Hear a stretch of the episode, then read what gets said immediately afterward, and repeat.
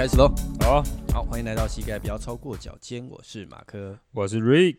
好，今天是那个嗯，健身吉娃娃的第这一季的最后一集，最终回啦，最终回，最终回。哎、欸，那最终回，因为那个叶宁跑去台中哦，哎、欸，对啊，对，所以他缺席。好，我们今天就我们来主讲啊。对啊，应该这样说了，就是因为我们因为我临时有事啦，所以才改时间，那只是就换成燕玲不能了。呵呵呵，所以今天只好这样了。好，反正今天的话，也就是算是一个结尾啦。嗯，对。那我们结尾的话，就是今天比较会谈论到所谓的周期化训练。嗯，对。我们之前有讲过肌力、有氧、爆发、伸展，然后以及一些运动的防护嘛。对。那我们在这些东西我们了解之后，我们就会去排练一个课表。嗯，那课表的话，它会依照你身体的每一个状态，然后下去做一个逐步的渐进，嗯，然后去做一些变化。那应该算是蛮广泛的一个定义的周期化训练的。嗯，嗯，这样好了，我们现在讲一下什么叫做周期化训练，因为这个词真的听起来太绕舌了。嘿，就是感觉好像是从某一本那种很厚很很厚的教科书里面出来的一个专业名词啊。对，反正就是我们又喜欢讲周期化训练的东西是。嗯它就是一个整个身体的一个结构的编排嘛，就是训练上的编排。嗯，对。那蛮多教练会用这种名词，然后去设计他的训练课表。嗯。那以我自己的见解来说啦，那就是从如何把你从一个初学者，然后进步到入门，嗯，然后入门之后再成为专业，嗯的一个方式。嗯，对。这样好像蛮笼统的。嗯，好了，不然我这边用另外一个方式来举例好了。嘿。就是不知道各位有没有曾经去过 IKEA 买东西？嘿，好了，是念 IKEA 还是 IKEA？我都念。好了，好了，我们念 IKEA。欸、好了，反正就是如果哎、欸、大家曾经去过 IKEA 买东西的话，因为他们家的商品就主打说要自己安装嘛，对吧？对。那其实我觉得周期化训练这个东西，就是跟呃这些家具里面附的那个操作说明书是一样的东西。嘿、hey，就是跟你说啊，就是我第一步要先装什么东西，然后第二步再来要怎么做，然后最后只要跟着它的步骤，最后这个东西就可以装好了。那其实我觉得周期化也比较像是这一种概念的。嗯，那怎么说呢？因为毕竟就是说，呃，我们训练上面其实还是有，就是以一些比较科学的角度，比如说可能生理学的角度，或者说一些比如说生物力学的角度来看，身体其实会有某些适应性就。怎么说？比如说你的肌肉跟你的韧带，或者说你的肌腱这些东西，可能在成长的速度是不同的。嗯。然后或者说可能有些能力在训练上面也是会有不同的。就比如说可能肌肥大，然后你的肌肉可能要适应，或者说可能最大肌力期。那这些东西某些呃在某些情况下可能是会有冲突的。嗯。这就像是电脑系统上面可能会产生 bug 一样。嗯。就是。如果你可能没有特别去编排的话，身体会比较不清楚说你现在到底想干嘛。那周期化训练这东西，它只是就是让我们比较清楚说哦，就是让身体知道说哦，我们大概什么时候要做什么事情这样。嗯嗯，就我自己的解释，其实周期化训练课表它有一个蛮算是蛮重要的地方啊。嗯，对，就是你要先设立你的目标是什么。嗯。对那因为所谓的周期化的话，有时候我们就是会以一季，或者是说以一年，然后或者是更长期的时间，然后去调整你的身体状态。对，那你就是说，好，比如说我一季的一个训练课表，那我最终的目标是要达到什么样的状态？嗯，因为听你，因为听你这样讲，就让我想到另外一个比喻方式，就是你在学校上课，比如说像你现在在国小好了，对，比如说在国小有一到六年级嘛，那你比如说。光是数学这个科目好了，你可能在一年级的时候要先学最基本的，比如说一二三四五六七，你要先了解什么是数字。嘿，对，然后可能再来，OK，好了，到了二年级可能就要开始学加法减法这样。嘿，虽然说这进度应该是不会这么慢的。对，我想说，哎、欸，奇怪，二年级才学加减法。哎，好了，没有就比喻了，然后可能再来就会开始更进阶的，比如说乘除，然后再来试着运算怎么去做。对，然后可能再教个什么分数啊什么之类的。嗯。那其实，那其实周期化训练也是一样，你可以把这个周期化想象成它就是很多份的训练课表。对，那这那这个训练课表只是跟你说，哦、呃，就是跟你说，哎、欸，我比如说可能在刚开始训练的时候，我应该要先做什么事情，那可能到了之后，那我要再做什么事情？所以它其实又会很像是一个 Google Map 一样，就是说，比如说你今天设定好目标的时候，比如说你今天可能设定说，哦，我就是要呃，比如说我想要跳很高这一件事情，那做、就是、先设立的这个目标，我要跳的比现在多个十公分。对，那周期化的这个概念就会像是它就像是 Google Map 跟你说，哎、欸，我要怎么用最快的速度到那个地方？嘿。嘿，就是让你用一个比较简洁、有效率的方式去完成训练，然后让你达到目的地。嗯，那所以周期化这个训练会比较像像是这种概念。那因此啊，也很多人呃，就是呃，这个东西就是是一个名词啦，但它其实有分很多很多不同的流派。这东西真的是很难一天把它讲完了。对，最基本最基本的话，比较常听到的啦，就是像我们所谓周期化的话，会分为初阶的适应期。就是先适应你的身体的状态，嗯，嗯，然后再来是有所谓的激励期嘛，嗯，然后第三期的话就是会，就是我们会分分个，这是最基础的话，我们比较常听到的是四个周期，嗯，就是一个适应期，然后再来是身体的激励，嗯，然后再来的话是偏向是技术技术上的训练，嗯，对，那技术训练结束之后，我们会有一个恢复期，嗯，这比较常听到的一个版本，对，因为像你说的这个版本就是算是最常听到的，那我们通常也。称作这一种排列方法叫做线性周期了，就是哎、欸，我就是一步一步一步的去往前走。嘿、hey，那就像是马克刚刚说的，可能在最一开始始的时候，我们没有运动，或者说可能因为比如说像运动员可能会有休赛季的问题、嗯，那可能放了一段假，那这个时候可能要让身体重新适应，那就会有所谓的所谓的神经适应期了。对，那再来可能在进行到下一步的时候，就是会到达我们常说的肌肥大期。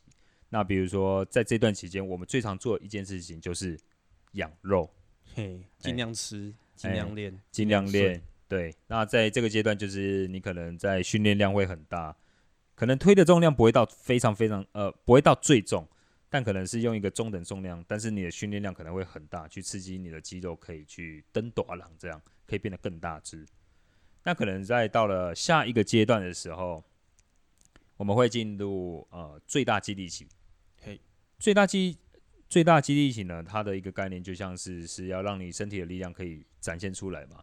因为毕竟我们前面算是一个打底的工作，最终我们希望把这些肌肉啊可以转换成真正的力量出来。嗯，所以在这个阶段，我们就是要试着哎，可能用一个很重很重很重的重量，你可能只能做个比如说三到五下之之类的重量。嗯，然后可能就是去做训练，就刺激你的身体要怎么有效率的去使用这些肌肉，产生一个很大的力量。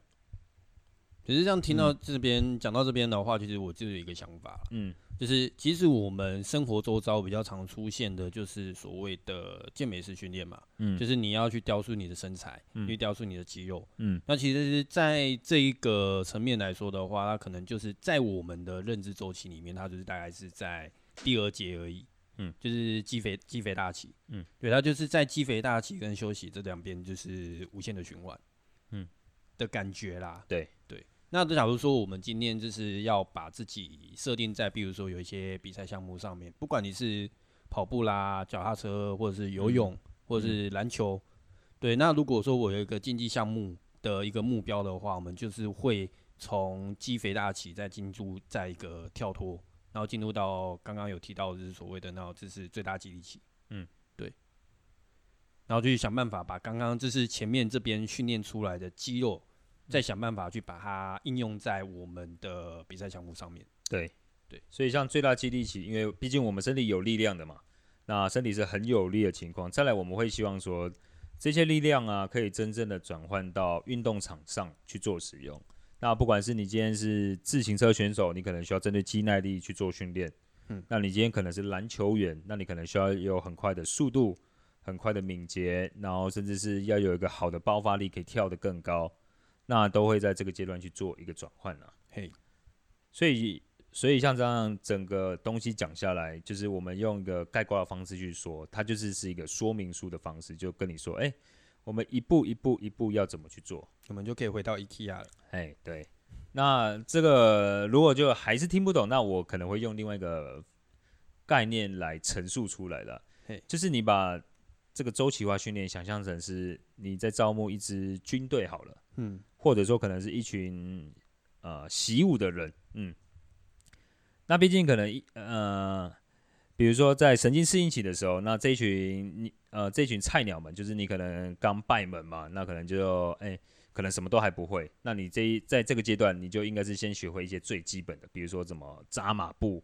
对，那怎么可能？呃，怎么怎么怎么去学一些，比如说基本的功夫套路？嘿，哎，那到了嗯、呃，再到了下一个阶段的时候，因为你可能会一些基本东西嘛，那你可能啊、呃、需要让自己变得更强壮一点，那所以这个时候就要让自己变得更壮，那就会进入到肌肥大期。对，你就会开始提那个水缸。哎，对，那可能训练一些哦，让你身体可以长大的方法，这样。那再来下一步骤就是到了最大记忆期嘛。那最大记忆期，你就可以想着，我们我们是一个军师，要把这一群啊、呃、小毛头们，就是训练的有形有数，像一个团队一样。那在这个时候才可以发挥更大的力量嘛。因为一个人就是一个人，但是你一一加一加一加一加一，可能就可以大于很大很大的东，呃，一加一啦，可能就可以大于二了。这样，所以我们讲一讲，就脑袋会浮现一个画面的那个。哎，迪士尼花木兰，哎，那个男子汉那个内幕，就一开始就是一群伞兵嘛，哎，对，嗯，对，然后后来就是渐渐的，然后开始就是知道的套路，然后后来大家就是可以看着慢慢锻炼，哎，对，到最后如果说哦，我要为了要作战，我要可能。练习射那个火炮啊，然后射箭啊，那些是比较偏向是技术类的嘛。对，然后可能还要再训练一些阵法。当然，这个概念就很像是最大激励期。嘿，哎，这形容蛮赞的。对，就是很贴切，可以直接想象。对，应该大家听到这边，如果想想不出画面的话，可以去回味一下那个迪士尼花木兰的那一幕。嘿，对。那当然到了转换期的时候，就是可能在你可能会被编排成很多支队伍嘛，那可能每一支队伍有自己要做的事情，这样。就是各司其职，那再针对你需要的东西去做训练，这样。对，所以其实周期化训练就这样讲下来，也蛮像是在训练一支军队啦。对啊，嗯，不管你是少林派还是武当派，哎，就是这样一步一步的慢慢来不过像周期化训练，它是因为刚刚有提到线性嘛。对。对，那其实就有所谓的，因为它就是有讲到这个名词之后，嗯，其实。如果有听到的话，就是有感到好奇，其实就会知道说，其实它有不同的一个操作的模式，嗯，它可以是非线性的，对，就是比如说我可能进入到所谓的技术层面，就是可能最大肌力期，那我可能身体的状况还不是那么够，那我可能会推荐，嗯，对，就会再回到去去去训练你不够的记忆。当然，我觉得这个话题就会变得太深入了，因为比如说像我们可能在呃。讲个再更大概的，比如说可能美国有属于美国自己的周期化训练方式，对，可能在俄国就是俄罗斯也有他们自己训练方式，嗯，那可能在东欧也有他们自己的一套训练方式，对，那甚至是比如说大陆，或者说啊，好了，不要讲大陆，可能台，呃、欸，小心小粉红出来战，本来可能欧洲啦，欧洲也有他们自己一套的训练方式，嘿，那其实重点就是你只要搞清楚你现在到底在干嘛就好了。嗯嗯，就是你的目标先明确出来。对对。那当然就是你在练久之后，你可能经过一段的时间训练，然后可能哎、欸、也开始学习到很多知识的时候，你就会开始慢慢的有一套自己的方式来做你属于你自己的周，属于你自己的周期化训练了。嗯嗯。啊，对啊，就是像。以我来说的话，我会觉得说，其实刚刚有提到，就是说，就是我们周期化训练是一个训练的课表嘛。那课表的设计的方式，那根据各个国家不同，对，那可能是或是教练的一个习惯不同，他就会有一些不同样的方式。对，但其实周期化训练来再更简单一点讲的话，它其实有一点像是你认识自我的一个方式，就是对初学者来说，或者是说对运动员来说都一样，就是说。像我们刚刚有提到，就是说适应期就是个期，四个周期嘛。适应期、肌肥那个肌力期、肌肥大期，然后最大肌力期跟所谓的转换期。转换期，嗯，对。那适应期的话，就是先了解说你现在的身体缺乏的是哪些地方。对，比如说我可能是好，就是如果说以我自己再去做那个跑步来说好了，那我跑步的时候，我要先知道说我跑起来的时候身体的感觉是什么。我要先知道说跑步是什么样的一个动作。嗯，对。那我跑起来之后，我发现说，诶，我好像跟不太上别人的脚步。嗯，那我就是查一下，就是觉得就是去比对一下，就是说我是不是说，诶，可能脚抬得不够高啊，或者是我跑步的频率好像不太对，或者是说我的呼吸节奏不是那么的顺畅。那这个时候，比如说我就会把自己身体就是觉得说，诶，对于说肌肉的力量不足这一点，就分先把把它带出来去做一些所谓的肌肥大训练。对，所以像我们之前有提到，就是有一集是在有氧嘛，然后提到跑步嘛。那其实，在跑步的部分的话，我们也会有不同的肌肉训练方式。对，那不是单单只就传统的那种，就是一直跑一直跑，跑到你的速度快为止。嗯，对。那所以，如果为了要简短我自己的所谓的训练历程来说的话，我就会开始就是以周期化训练去调。嗯，对。那就像刚刚提到，就是说我发现我的可能大腿在抬起来的力量不够，那我就可以去训练我自己的股四头肌。嗯，之类的，那或者是说我发现我的核心不够，那我在肌肥大期的时候，我就可以去训练一下自己的腹部的一些肌肉训练，或者是说可能我的腰在过程中间比较不容易支撑，那我可以去增加我自己腰部的一个肌肉力量。对，那我每一个肌肉就是已经开始慢慢堆叠起来了，有一些力量出来了，那我就再来就是会去所谓的就是最大肌一起去做一个应用。嗯，对。因为你说的那个转换期的话，我可能不晓得我自己的理解对不对？就是因为我自己在学到的部分的话，我比较偏向就是说，好，我最大肌力一起结束之后，我就让自己的身体稍微去做一个放松休息。对，那在休息期间的话，我可能会从事一些，比如说刚刚提到的范例是跑步嘛，嗯，对，那我可能在所谓的转换期的时候，我可能会去做一些不一样的运动训练，就是比如我可能是打球，然后可能去攀岩。然后用不同的方式去让身体去做恢复。嗯，对，对啊，所以其实我觉得就是呃，怎么说，就是这个东西没有绝对，没有绝对的对或错。嗯，重点就是我觉得还是回归到一点了，就是你要清楚说你现在在干嘛，那就 OK 了。对，就了解自己。对，那所以就是有，就是有，就是再来，我就曾经听过一种说法了，就是。有一些人就是开始接触到这类东西，就开始去抨击你。比如说，可能比较资深，欸，可能去抨击比较资深的教练们，就是说啊，就我就我从来也没看他做，我从来没看过他做什么规划，啊，嗯，就是每天就想感觉好像是想到什么就练什么一样。哼，但我觉得就是啊，呃，这点就是我不否认了，就是有，但我觉得大多数的教练其实是因为。这种东西就是刚开始我们很陌生，但是做久了，其实你就有经验了。嗯，那在你有经验的情况下，其实你就是可以透过你的经验、跟你的观察、还有判断，还有你本身已经内化的知识，可以去很迅速、很迅速的做出你的决策。说哦，你知道哦，今天这个叫这个运动员他可能缺少了什么东西，他可能比较需要去做什么事情。嗯，然后就直接设计出一个课表，但并不代表说他就他不懂训练。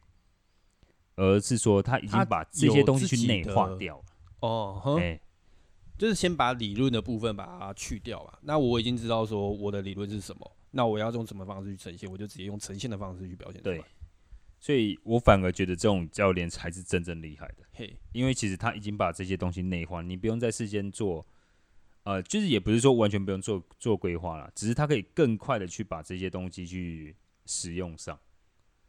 啊，就简单来说，我觉得应该是这种概念，就是假如我今天生病了，嗯，我去一间诊所，嗯，然后这个诊所呢，我还没讲出我的状况，那医生就一直就是看到我的身体状态，他就知道说，哦，是什么状况，对，就差不多这个概念，对。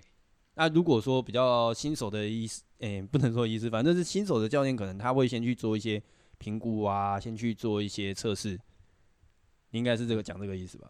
差不多了，差不多，啊嗯、就是说，我不想，我要先想办法先去了解你，嗯，那我了解你之后，我才能去做一些课表的编排，嗯，对，跟如果说今天这个教练很有经验，那我只是通过你的简单的描述，我就知道说，哦，你是什么状况，那可以从哪边下去着手，嗯，对，对，就我觉得就是你的临场应变能力会变得更强了，呵，嗯。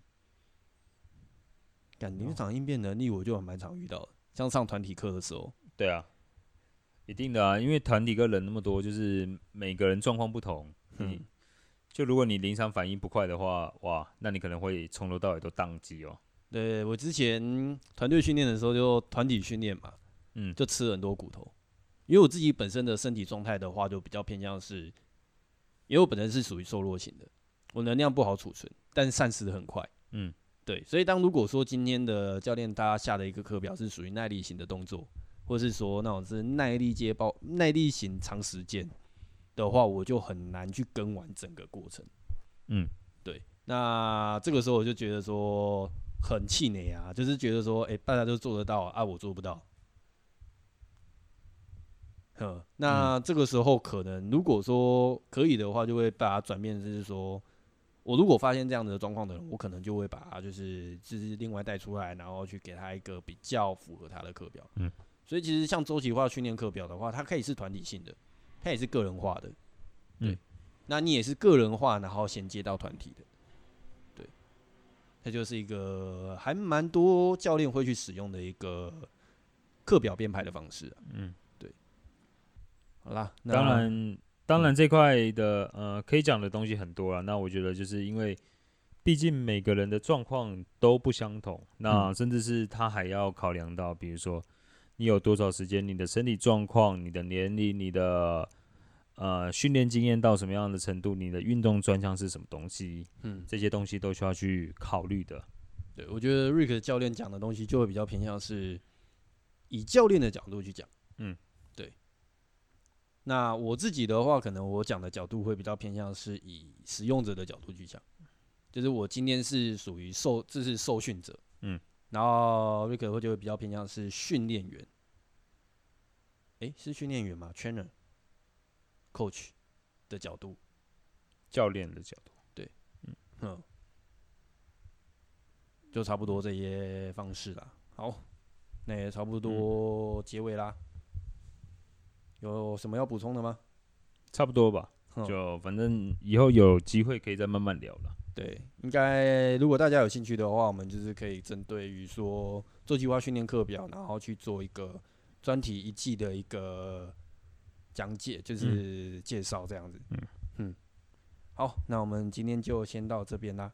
诶，那我有个问题，嘿，我们这季结尾之后啊，之后嘞，我们下一季的话会以那个燕宁为主讲吧。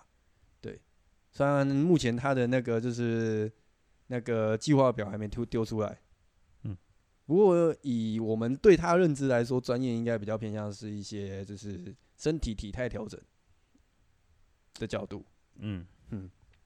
好，如果不是的话，虽然我们也还在期待了，对，我觉得我蛮期待在讲这一部分，对，不然就是我觉得就反正。目前的规划也还没完全设定好嘛？对，要不然就是如果听众们就是有任何想法的话，嗯，就是都可以丢出来，然后可以让我们参考一下，这样。OK OK，嗯，好，或者是说我们这边有突然突发奇想，也会跟大家好好的介绍介绍。嗯嗯，没错。好，那我们这一季的课程就先到这边喽。嗯，好，我是马克，我是 Rick。好，那我们下一季再见啦。OK，See you，拜拜，拜拜。